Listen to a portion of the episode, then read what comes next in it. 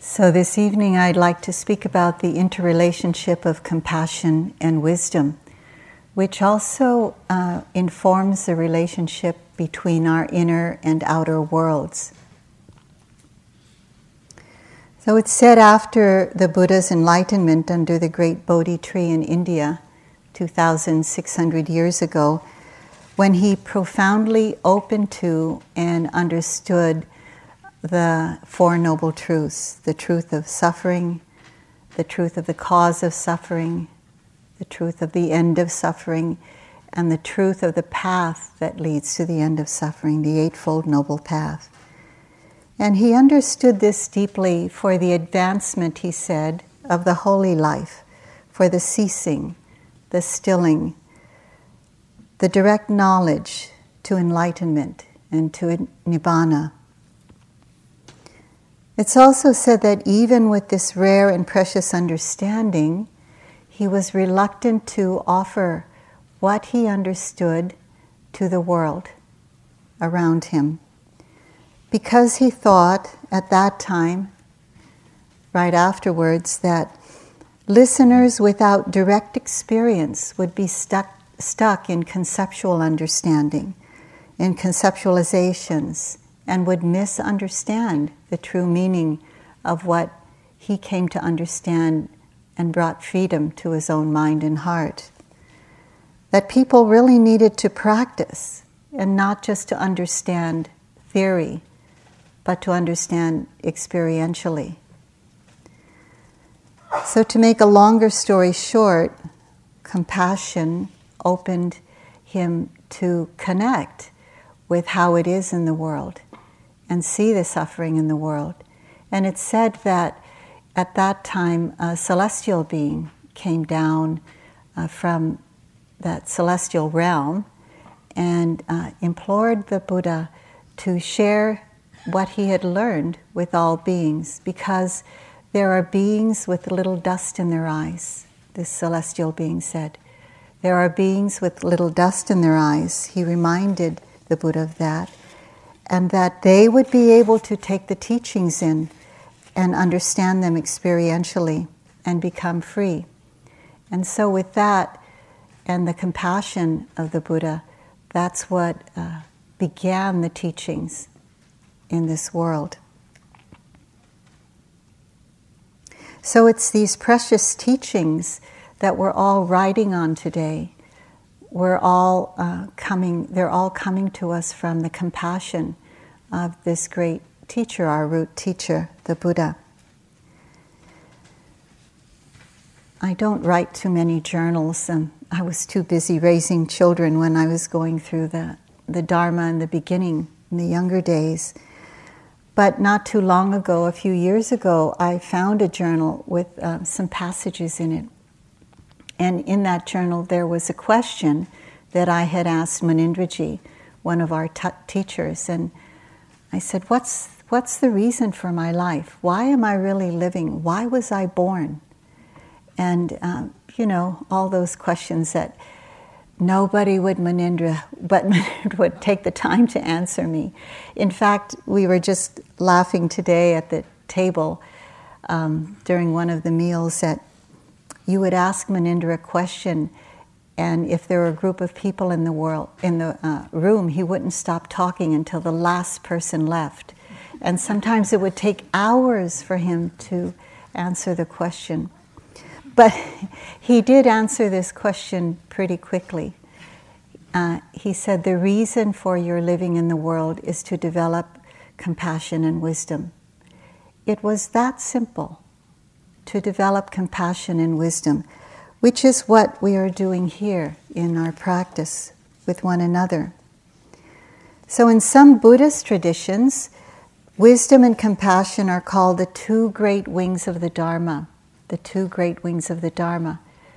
And it's said that we need both wings in order for this great bird of the Dharma to liberate itself, to fly to really be free. So I'd like to talk about those two facets of our practice here together. The Dharma means the truth of how it is. the natural unfolding of the deepest truths of life. Not only to open to them, but to really accept them, to come, become intimate with them, as we have all been talking about in our offering of the teachings to each one of you.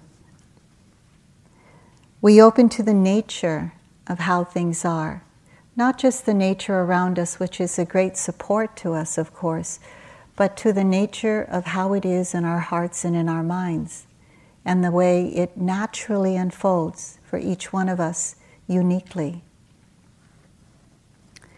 So, this is what we're opening to here nature in its raw form, in its rawest form. So, in these rare conditions of more quiet and stillness in the outer develop in the outer environment, we're able to develop inwardly the same quiet and stillness, hopefully, when we give each other this sense of seclusion. Leave each other alone, as, as uh, Greg was uh, admonishing this morning, that um, we give each other the space to be with oneself. This relative solitude, so we have less distraction.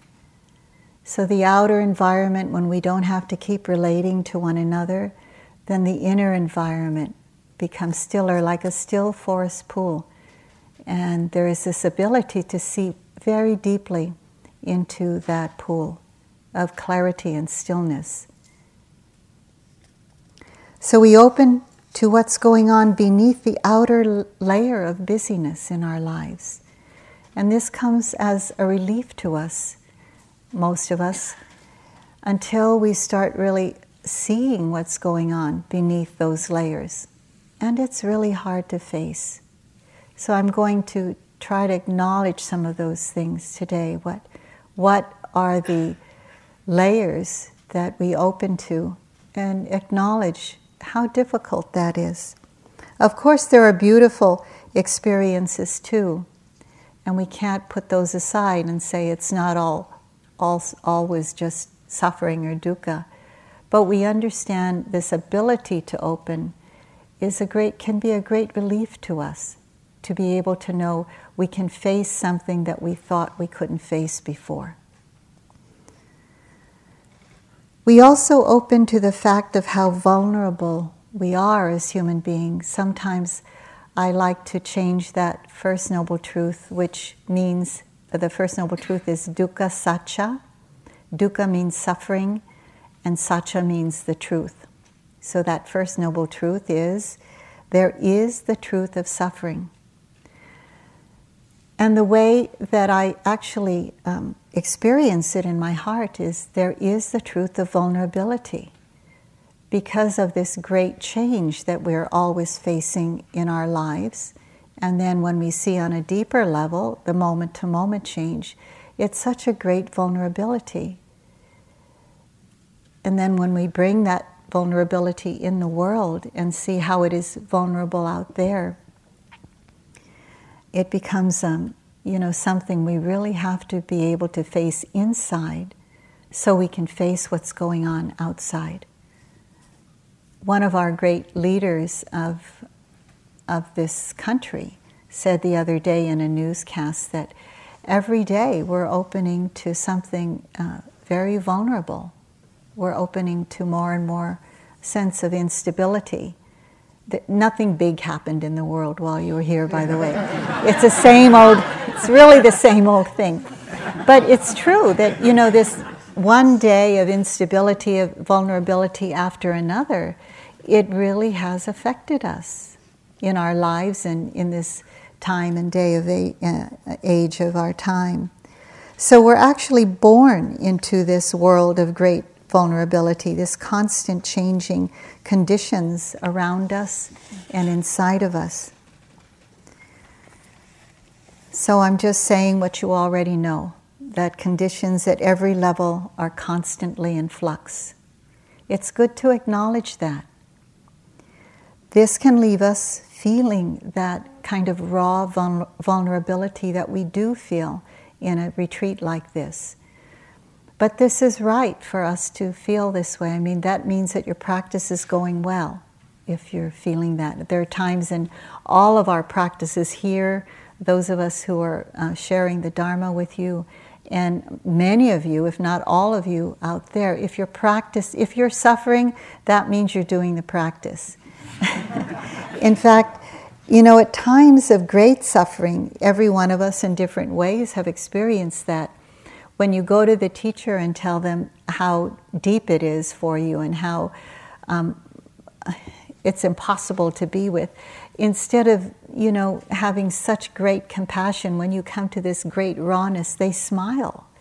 You know, they're really happy that you've reached that place. I remember going to Munindra one time and saying, one of the various times, and saying, I have to leave. I can't stay here anymore. And at that time, I was practicing with him in a kind of a jungly part of Maui. And it's like that in his uh, birth country, too. And the, what, he, what he responded to me, you know, he was a, he was a bit, um, he was happy with what was going on, but when I kept telling him I couldn't do it, I couldn't do it, he got pretty stern with me. And he said, I'm not asking you to cut the jungle, you know, to go out there with it. He said, I'm just asking you to be mindful. And I thought that that cutting the jungle would be much easier. You know, would you please give me one of those? But I kept going. You know, they do a, a combination of, of soothing us and admonishing us when they're good teachers. So here we are open to the vulnerability of life, the situations that are going on in the world today, economically, politically, militarily, agriculturally. All of those things are affecting one another and much more. Mm, I can't even name it all. And then there's the unrest and injustice in the world, the social and economic injustice around racism, around gender bias around all kinds of bias age bias and people who have disabilities, that kind of bias. It's just rampant. And uh, we're faced with it, and it's very difficult to face, especially if we are in one of those situations.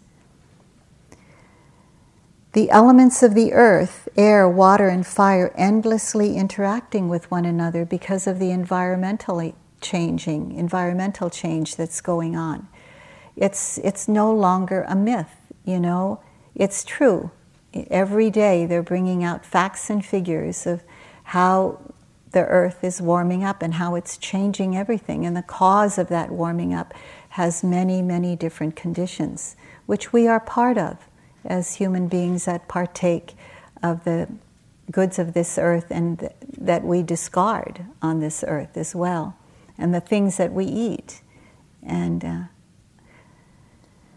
so the changing environment and the conditions that are caused by all of this, we're coming to a different responsibility for, hopefully, as human beings on this earth. And we need to give it more respect and attention. So then there's a vulnerability of our bodies, affecting, of course, all of the above including the natural process of aging. So, today, for example, and yesterday, um, you know, just coming for me, coming to see how much uh, different kind of rest that I need, a different rhythm that I need to take in life in order to handle things in my life. And just kind of removing myself for a few hours from connecting and being with myself really helps. Just simple things like that that you are able to do in a retreat like this, which is wonderful. And so the mind and the heart as well, we begin to notice the habit patterns, which are so hard to open to. Those facets of greed and hatred and not seeing things the way they really are, ignoring and camouflaging because it's hard to face the underlying causes of our feeling of sense of dis-ease and our sense of disharmony with ourselves and the world. These are all facts of our lives that um, cannot be denied. So we're facing all of that here. And sometimes that we're taken by surprise, and sometimes we're overwhelmed by it. And we really need a strong sense of awareness to be able to do that. Some of these deeply um, rooted habits are so stubborn. You know, they, they just keep coming and coming. So they're unrelenting. So most of us, most of you, understand this as a truth of dukkha, the truth that we're all born into when I came to this path many years ago, um, it was a, a, real relief to me to have this First Noble Truth expounded. Because it, previous to that, I started, I, I was understanding that it was not going to be possible for me to get beyond. Because where I was wasn't ever um, acknowledged. It was only where I needed to get to.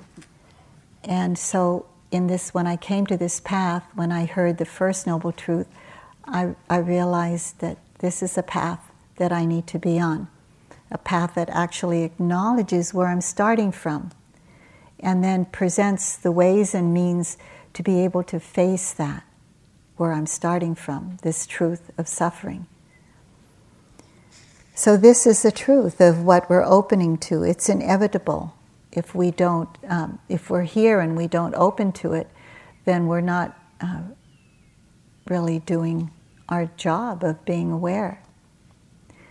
Another time that I came to a place, a, a different level of suffering, because there's different levels of them, which during you know the time we're practicing, we learn how to deal with the different levels of understanding uh, confusions in our mind, um, hatred and, and attachment in our own mind. And this is, a, this is something that we learn a skill set of handling all of these different levels as we go through them. But I went to one of my um, teachers. He wasn't the teacher that was always there, but he was a teacher that taught with my the major teacher I did um, intensive practice in. And this teacher's name, he's a monk, he's a monk from Burma, and his name is Bilin Sayadaw. And I was opening to a new layer of my practice at that time. It was really, really difficult. And um, I was reporting to him every other day. And when reporting to him, he didn't really know what to do sometimes with what I was explaining to him because it was just another, you know, angle of, of difficulty in the body and the relationship of the mind to the body.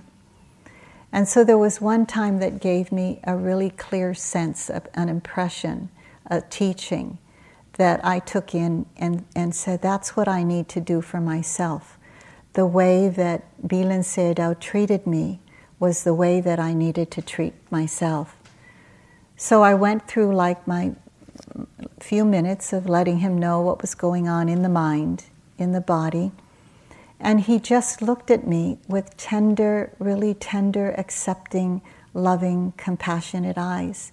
And he said, This is how it is, through the translator. He said, This is how it is, isn't it? And his voice was so soft and tender, and his look upon me was so accepting of everything that was being presented. It wasn't that I was wrong or not a good yogi or being able to say it's hard to face, but he was saying that it's totally acceptable for you to feel this way. It's totally okay that you can feel this way, and I still care for you. That's what his eyes and his tone of voice was saying. And it held me you know, through my whole retreat during that time. My other teacher, Sayadaw U Pandita, tends to be very precise and clear and sharp and get to the point, and that helped me too. He also had this really fierce compassion that said, What I want for you the most is for you to be liberated. That's why I'm really straight with you. But we need both. We need both that, that straightness that sharpness that's being able to see things as they are, and the compassion as well. And a lot of times we have to give that compassion to ourselves. So, how do we do that? Compassion is a basic goodness, that's a potential of our own minds and hearts, and we need to practice it to nourish that potential. It's not a thing that's always there, you know, because when we say always there, it kind of implies that there's a solidity to it, or there's a kind of, it's, there's a baseline, or that, you know, there's something other than emptiness there. It's a potentiality of the mind that can arise when we nourish it, when we give it uh, space to be there, when we're willing to be soft with ourselves, when we come across something difficult within us or around us.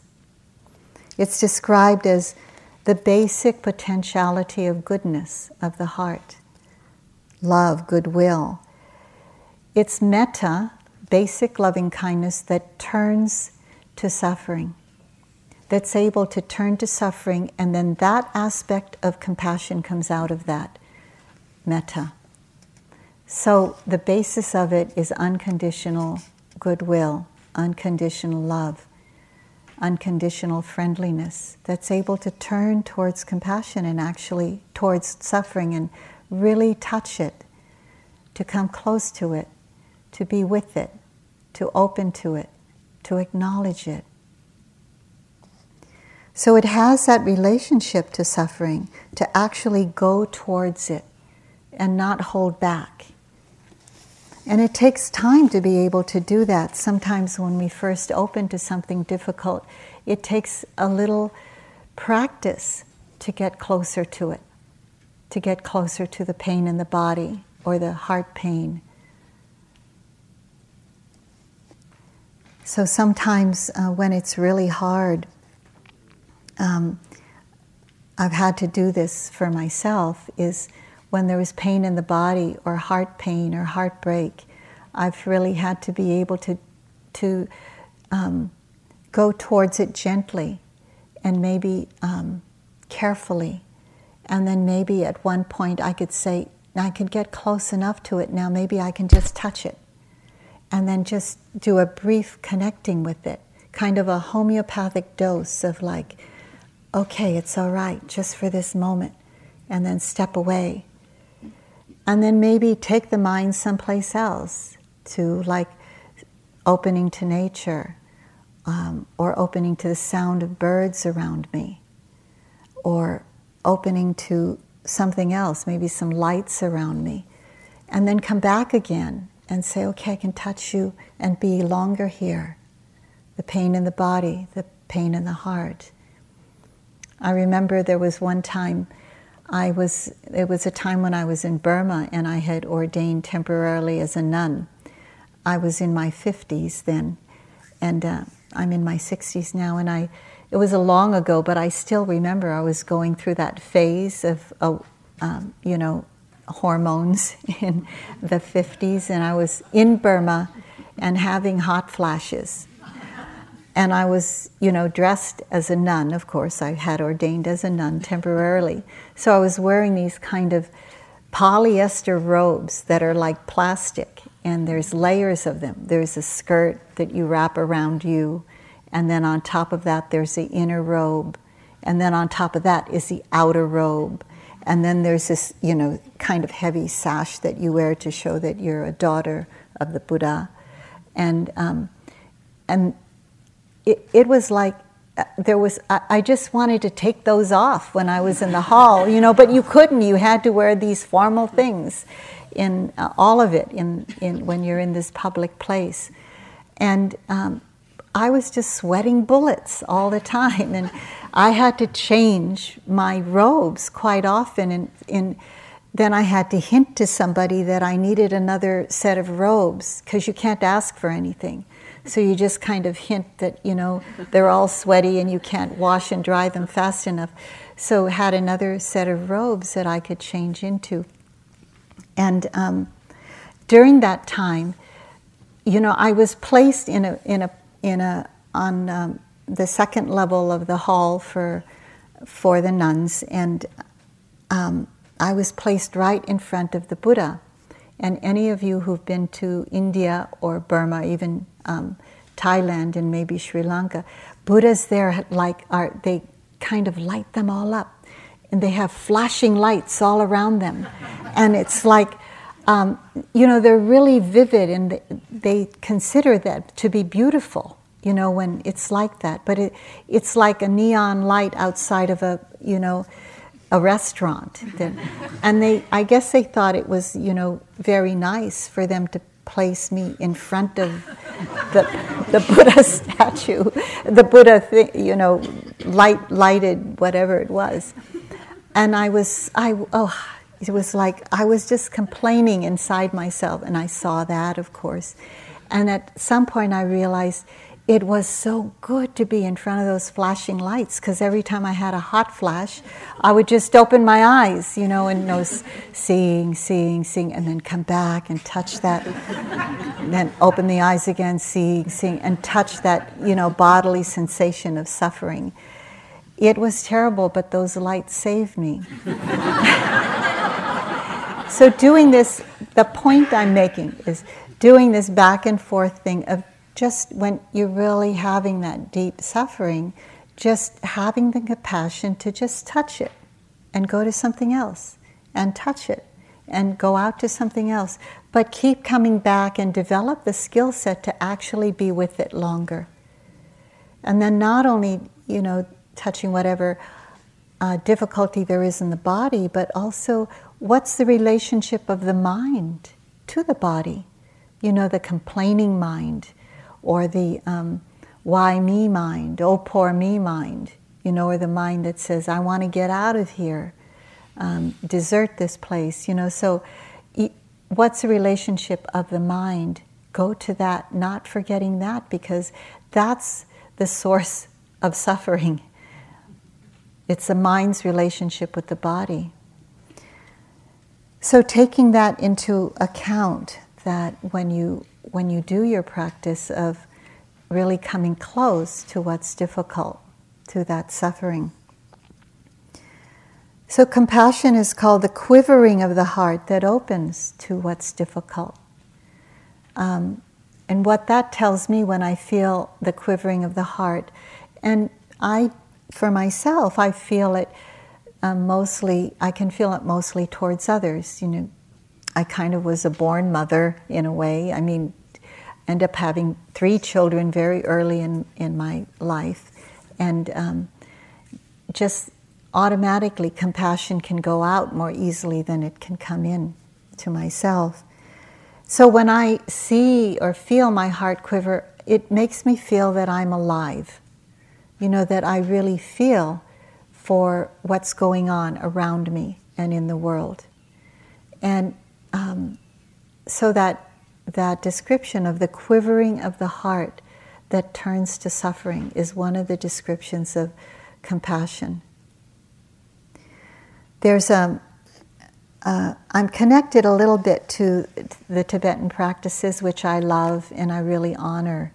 And one of them is uh, the Tara practices, you know, the, tar- the practices of the feminine that are shown in the feminine aspect of courage and um, you know, compassion and swiftness and uh, loving kindness and stillness. So the green Tara is one of them that I've never practiced green Tara, but I understand it that it's the feminine divine aspect of compassion. And I've noticed in, and I've also been told in teachings uh, from Tibetan Buddhists that compassion uh, as um, aspected in the green Tara shows the green Tara with her right leg in a sitting position, but with her right leg um, partially extended to be ready to act, to be ready not only to feel that quivering of the heart, but to act it out in the world. And that's a very important part of compassion, that it's not only about feeling it, which I thought before. It's about feeling the compassion in my heart, but it needs to be paired up with the actual action of, of doing good in the world. of facing what there is in the world and in ourselves and doing what we can to alleviate the suffering. So, in our practice here, we learn that we can no longer fool ourselves when we really face what's going on. Um, it's impossible to turn away from it. We may want to, and we may turn away sometimes and stop our practice because it's difficult.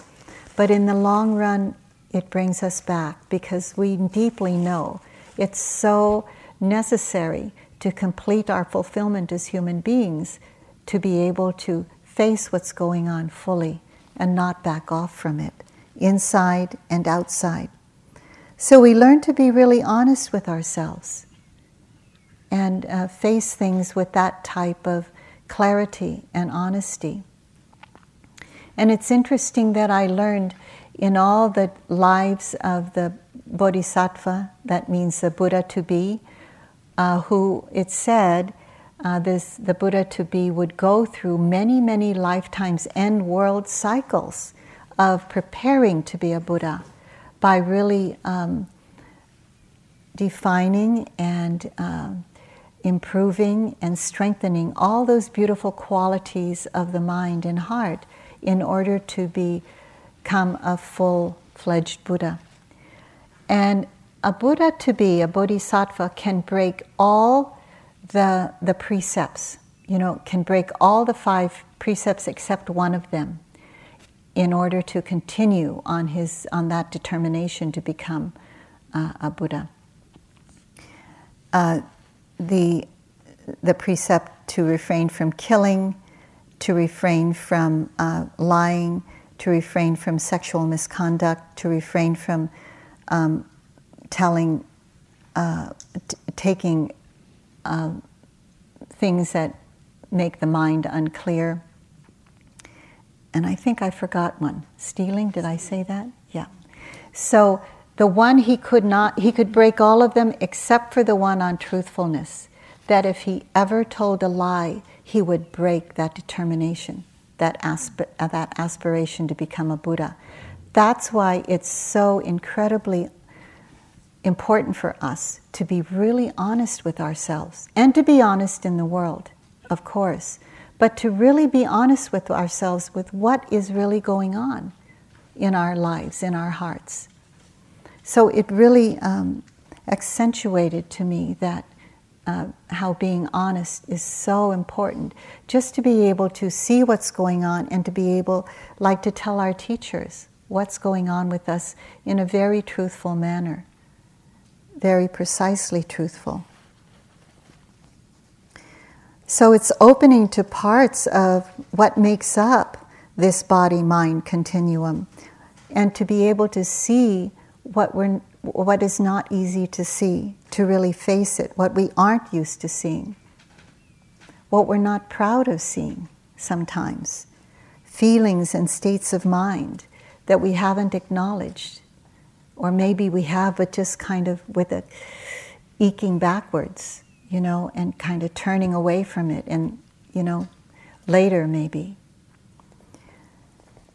They're hard to be with, and we distract ourselves a lot from doing that. Um, that's why we, we take the, some of the precepts of renunciation, those three extra precepts, so we're not distracting ourselves. We, we keep the continuity so the momentum of mindfulness gets really strong and powerful and can pierce the illusions of solidity and permanence and self.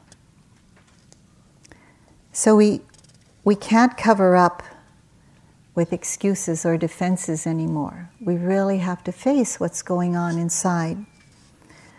So, shame and prejudice, judging self and others, um, disdaining others when they're just doing innocently, living their own lives. So, of course, there are beautiful qualities too, but for the most part, those are easy to open to. And compassion really helps us to soften our hearts and to have the courage to open to all of that and really just name it and touch it with a a gentle touch of awareness. So that also opens our, our courage and our trust in ourselves and our gratitude for the ability to do that. So, all of this takes a fair amount of, of energy the energy of um, not just awareness, but the courage that accompanies that of compassion. So we begin to know with our rational minds these patterns related to greed, hatred, and delusion that are part of what makes up this body mind continuum. And they're so deeply rooted and entrenched, and we fall into them easily because they're, they're kind of like a deep pathway. One of um, the yogis who came to me a long time ago said that we were, we were practicing, actually, this retreat was with Joseph first started many, many years ago at another place in Santa Rosa. And um, we've been, um, I've been teaching this with Joseph for 20 years already. And uh, during that time, there are these cow paths all around. How many of you have been to the Santa Rosa? Yeah, and the, you know the cow paths all around. It's in kind of cattle country in a way. And somebody came to me and said, You know what? I was walking out there and I would fall into these deep trenches that I never saw because you know how cows walk. They've got these four legs, but somehow they're able to go, go in a straight line and make one uh, narrow path. So um, this yogi said to me, There are actually cow paths of my mind that I just fall into. I don't see them, but they're so deeply entrenched that can fall into these cow paths of greed, hatred, and delusion. And so we know with our rational minds that these patterns are deep. They're so entrenched and they're harmful to ourselves and to others, but it's hard to really get out of that cow path. We kind of have to know what happens before that, before we fall into it, to really be mindful of what goes on before the falling and to kind of know how, when to nip it in the bud, so to say. So we begin to have a growing sense that just as we see this in ourselves, we start to understand that this is what's happening to everyone. Just as we feel this sort of entrenchment sometimes in these various places of greed, hatred, and delusion, this is how it is for others. So it's no wonder that the world goes in those cycles. It's no wonder that we see, you know, all over the place young and old, friends, politicians, leaders of the world, those even in clergy, falling into these trenches. And so we can have, instead of having disdain for that, which we might have, and that would be a, natural human response, of course, but we can also maybe have compassion for that. See, just as we know this in ourselves, we can know this in others. So that's what makes the, the connection between how it is for us, how it is for others. This is the ecology of compassion. His Holiness, the Dalai Lama, says that until you understand the meaning of suffering, there will be a measure of hypocrisy to your compassion. You know, we can say it, but if we don't know that place in ourselves, then it's really hard for us to have it truly, have this compassion for another being.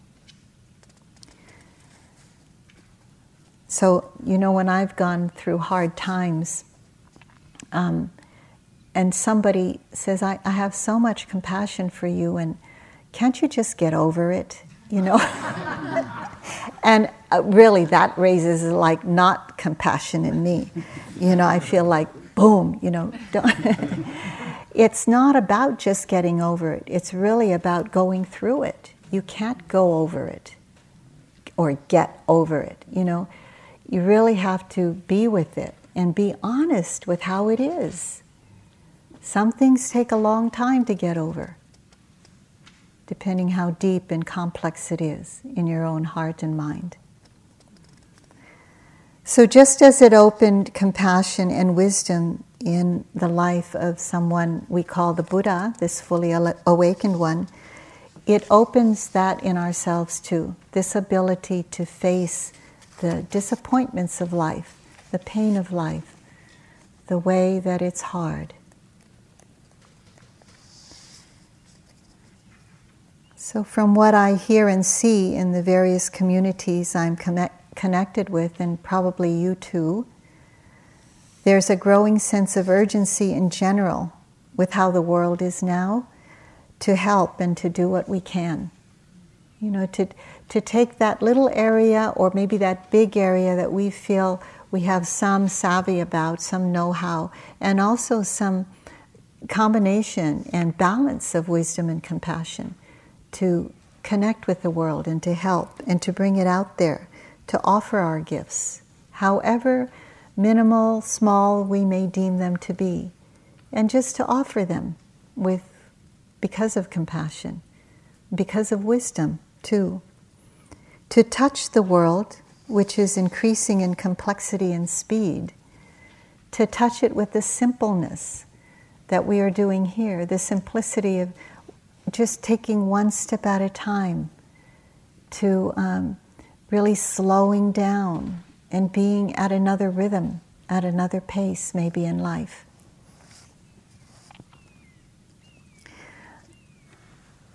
I try to bring a few stories in so it's not just about words and theory.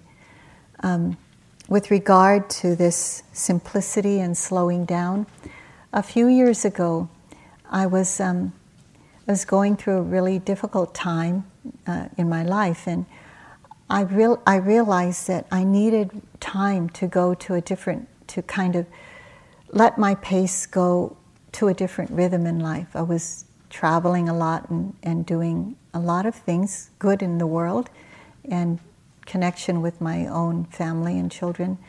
And yet I just felt like things were going too fast. And um, that there needed to be more simplicity. So I did um, a, a, walk uh, uh, in Spain, that Camino de Santiago. And I really felt that walking, just being at that pace, really helped me to go at a different pace in life, to really be at the pace of nature and, and not, you know, taking a train or a bus or a plane. And um, I did a lot of walking, of course, I walked one year and then the next year. I walked again, took a little longer route. So, walked all in all 500 miles.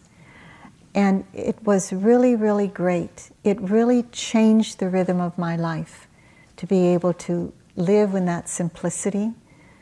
You know, just to wake up each morning and knew that I was going to a certain town or to um, just get on my shoes and say, okay, I'm just going to take one step at a time, and did the best I could to be with one step at a time and to see what the mind was doing, uh, different parts of those steps.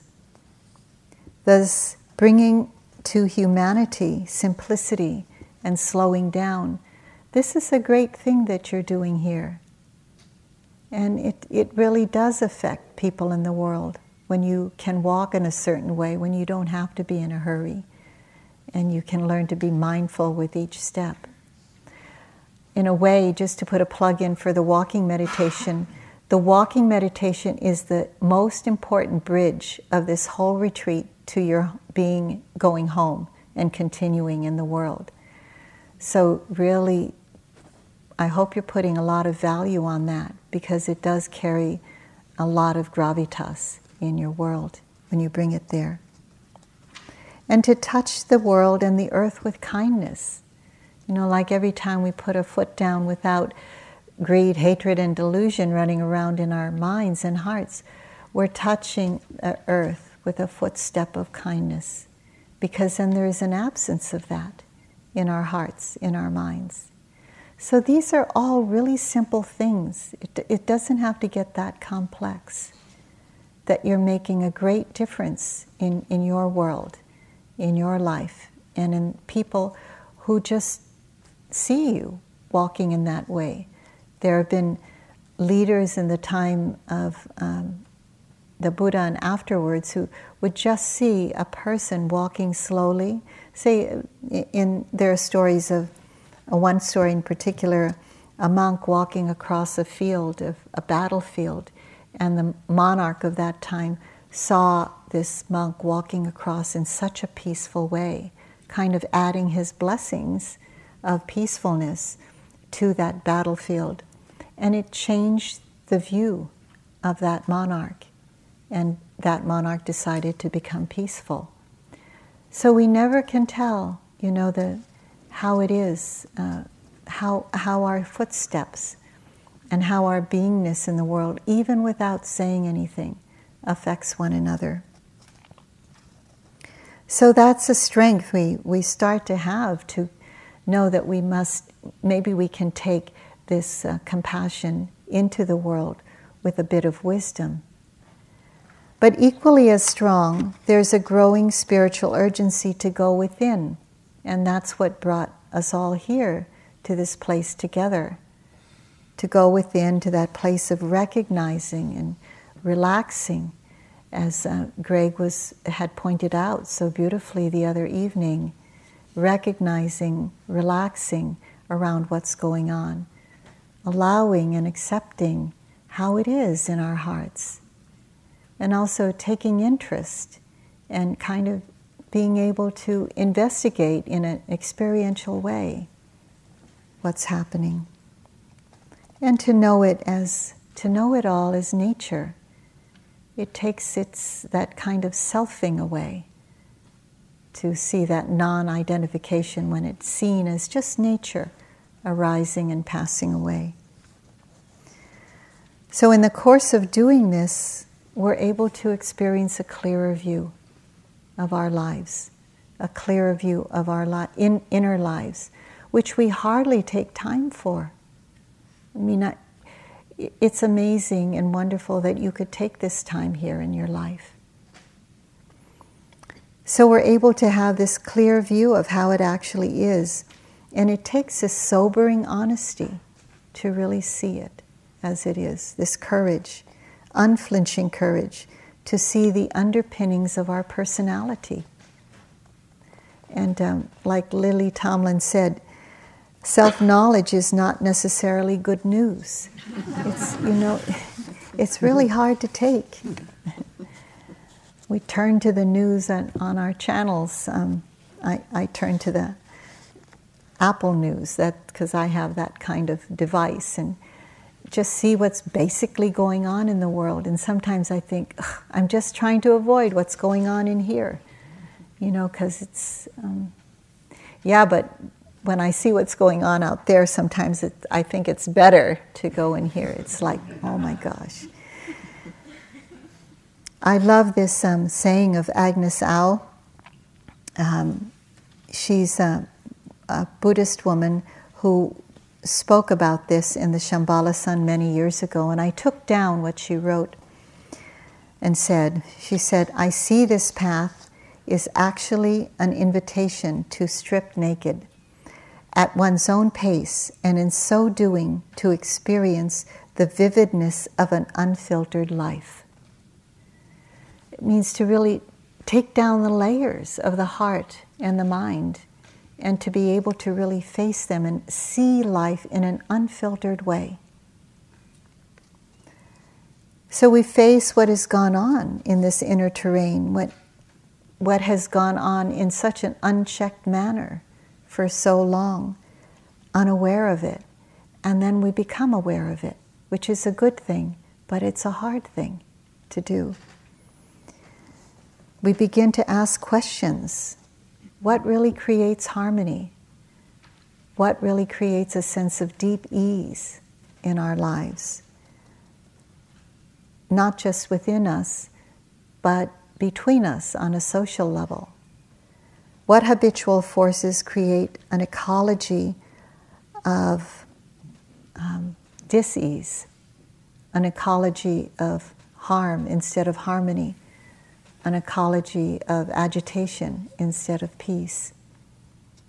And so we begin to work in ways which refrain from harm and turn our hearts and minds to harmony and what causes that. And so, this is what happens to us as we begin to see more deeply into our own hearts and minds. So, granted, our practice may not radically change the whole world, but in fact, transforming ourselves and the little circles that we go in create ripples that go out and make it easier for at least that, that rippling effect that goes around us. And with many of us doing that, then a large part of the world could be affected. So, this practice is a heart based understanding and connection with others that creates wisdom. This is our practice here. His Holiness the Dalai Lama said, Compassion doesn't make the atrocities of the world disappear or make them as right. It just stops these atrocities from continuing in our own hearts, in our own minds, which has an undeniable infinite outreach in the world around us. So, I'd like to talk a little bit now about how we need both these two wings of the Dharma compassion and wisdom. Wisdom is seeing things as they really are, really facing the truth of the impermanent, impersonal, uh, unsatisfactory nature of all of life, meaning there's nothing in life because of impermanence that's going to give us lasting happiness which is what we're always looking for and attached to. So when we can stop running after what we want or running away from what we don't want, and we can go towards what is beneficial and refrain from what is not beneficial, this is wisdom. So both compassion and wisdom need to evolve and strengthen in our lives. So, this tenderness of compassion, this is how it, it works in our practice. It's just kind of like a shorthand view of um, seeing it. It relaxes the attention and the body and the heart, and it tends towards opening of the heart and the mind. It helps that in all the stages of opening there are different stages of the practice where we really need that, that tenderness, because if we don't, there's avoidance and there's harshness. So there's more calm and less reactivity naturally, and a sense of equanimity and balance can arise when we can first bring that tenderness to the truth of life, to the truth of what we see, what is being seen. All of this is enormous support for awareness to remain steady, continuous, and clear. It enables awareness to do its job, to reflect clearly what's going on in the field, the objects that awareness is attentive to.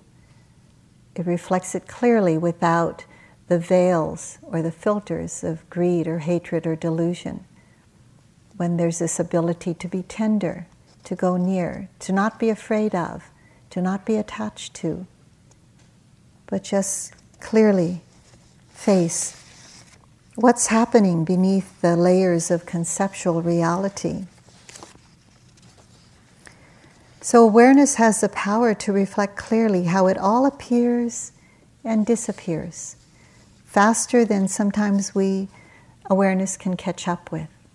It's all appearing, arising, changing, and passing away, moment to moment to moment, on this pixelated level that awareness brings us to in our lives.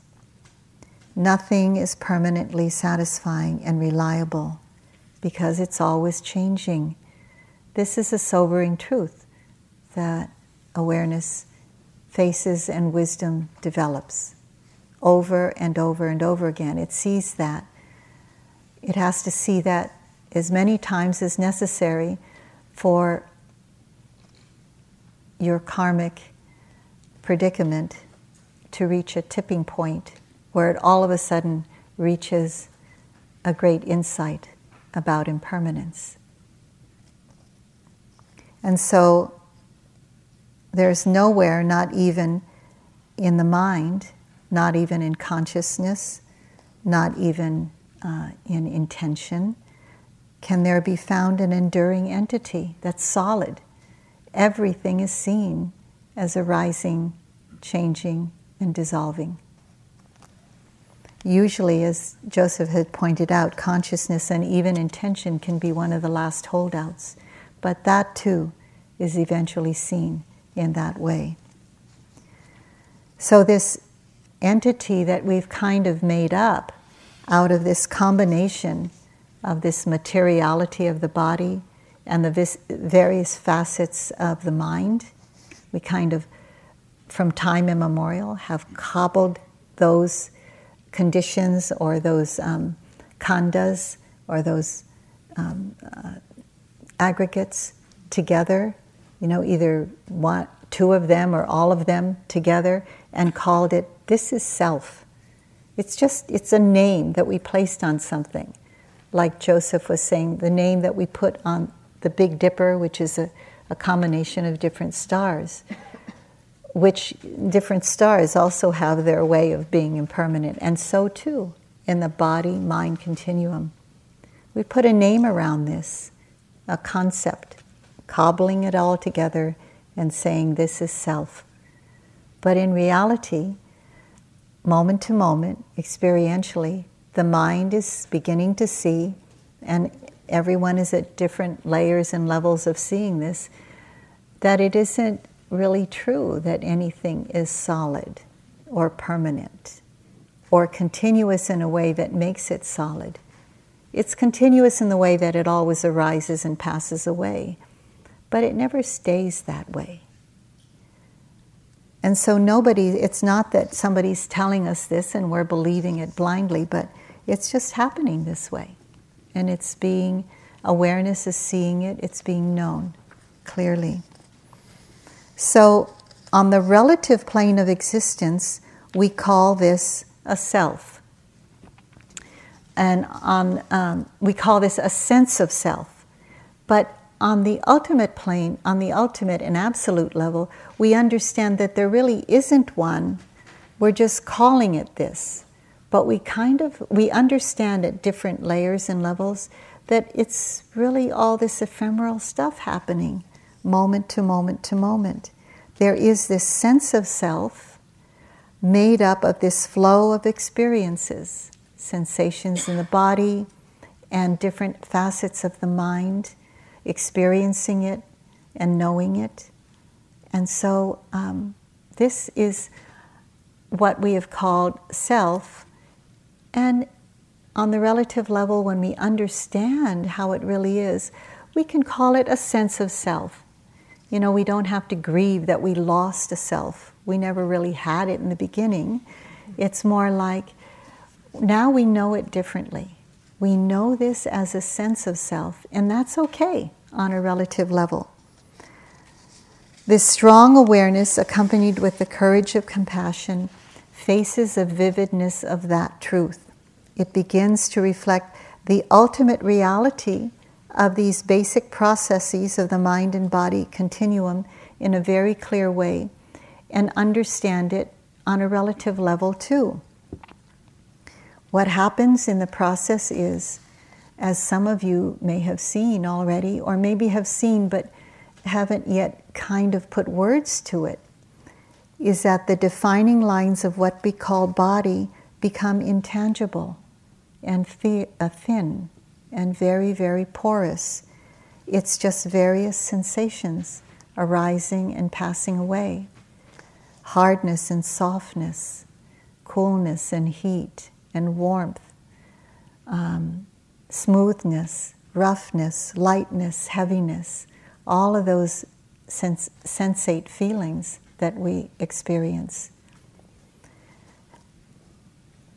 But also seen is the insubstantiality and the impermanence permanence of every single one of them on a moment to moment level. And in time, the mind isn't overlaying or cobbling together any concept about it. It's just quietly going along, noticing this and that and this and that. And the concepts of me and mine and who I am begin to disappear from our language in those moments and in the belief that has been long held from time immemorial. So, in time, that belief or that view also dissolves. And, then, and new wisdom arises experientially, not theoretically. It's through seeing this moment to moment to moment at deep levels. So we see what's going on in the mind, not just in the body, the unpleasant, neutral, pleasant feelings that arise and pass away. Volitional intentions and consciousness also arise and pass away the intimacy of knowing all this becomes so vivid. The unfiltered life is really seen very, very clearly, unflinchingly flowing on. So, what we call life is seen from a more complete place of understanding, not from a limited view of what we've been told from time immemorial, but from seeing things as they really are through awareness, through wisdom. And we begin to live life more fully, knowing what we call ourselves on a relative level to be these things coming together on an absolute level. And so it's a sense of self that we know ourselves on this relative level of existence. So there are these two understandings that come to support one another in our practice. Yes, there is a flow of changing processes of the body and the mind coming together moment to moment, changing and passing away. What we called self is just this it's just a name, a concept that we put on it. We've thought it to be solid and enduring, but seen experientially that it's not. And it becomes more and more okay experientially, under a microscope of awareness, it's been seen as empty. And some people have expressed that here in this retreat, that seeing, seeing the emptiness of it all. So, seeing it at the level of absolute or ultimate reality. And yet, on this relative and relational plane of existence, it's useful to say that there is a sense of self. So, Joseph and I were talking about this earlier today, and um, he gave this example, which is really uh, a wonderful example. He said, It's just like having a cup. It's useful to have this cup and to know it as its cup, as a cup, to know its usefulness.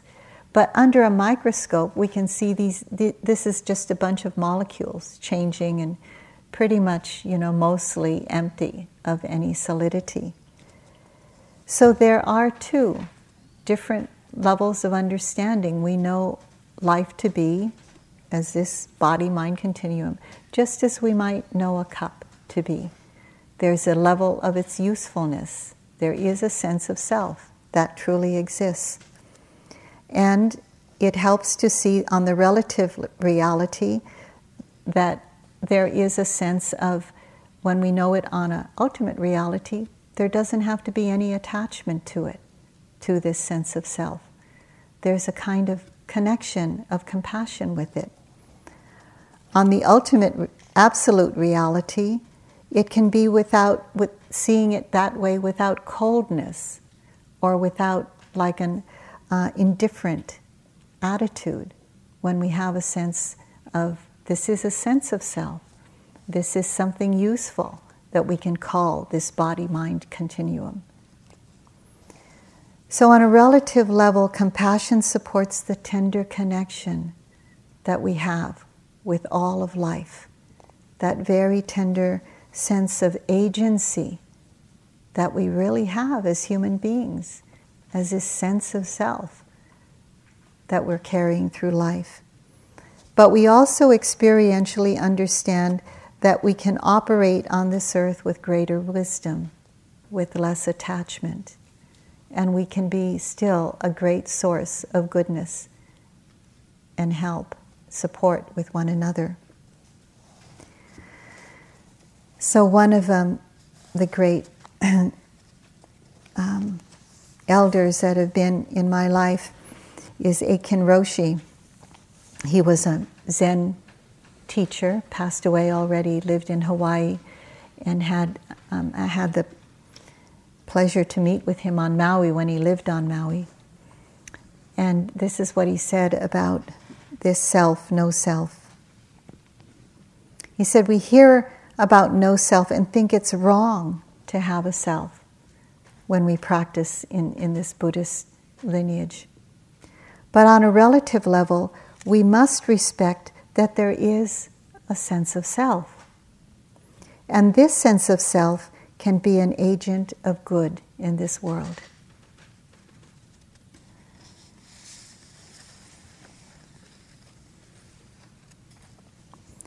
So I'd like to end with this wonderful, um, also wonderful teacher of the Dharma, Toni Packer. The emergence and blossoming of understanding, love, and intelligence or wisdom has nothing to do with any tradition, no matter how ancient or impressive. It has nothing to do with time. It happens completely on its own when a human being questions, wonders, listens, and looks without getting stuck anywhere in fear, pleasure, pain, when self concern is quiet, in abeyance, heaven and earth are open. The mystery, the essence of all of life, is not separate from the silent openness of simple listening. So let's let the words dissolve too and just come to a place of quiet in ourselves.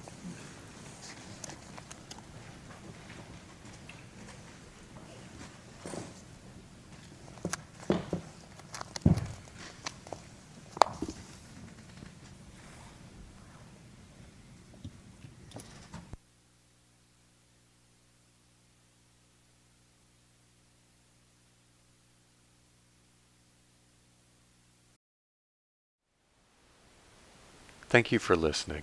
To learn how you can support the teachers and Dharma Seed, please visit dharmaseed.org slash donate.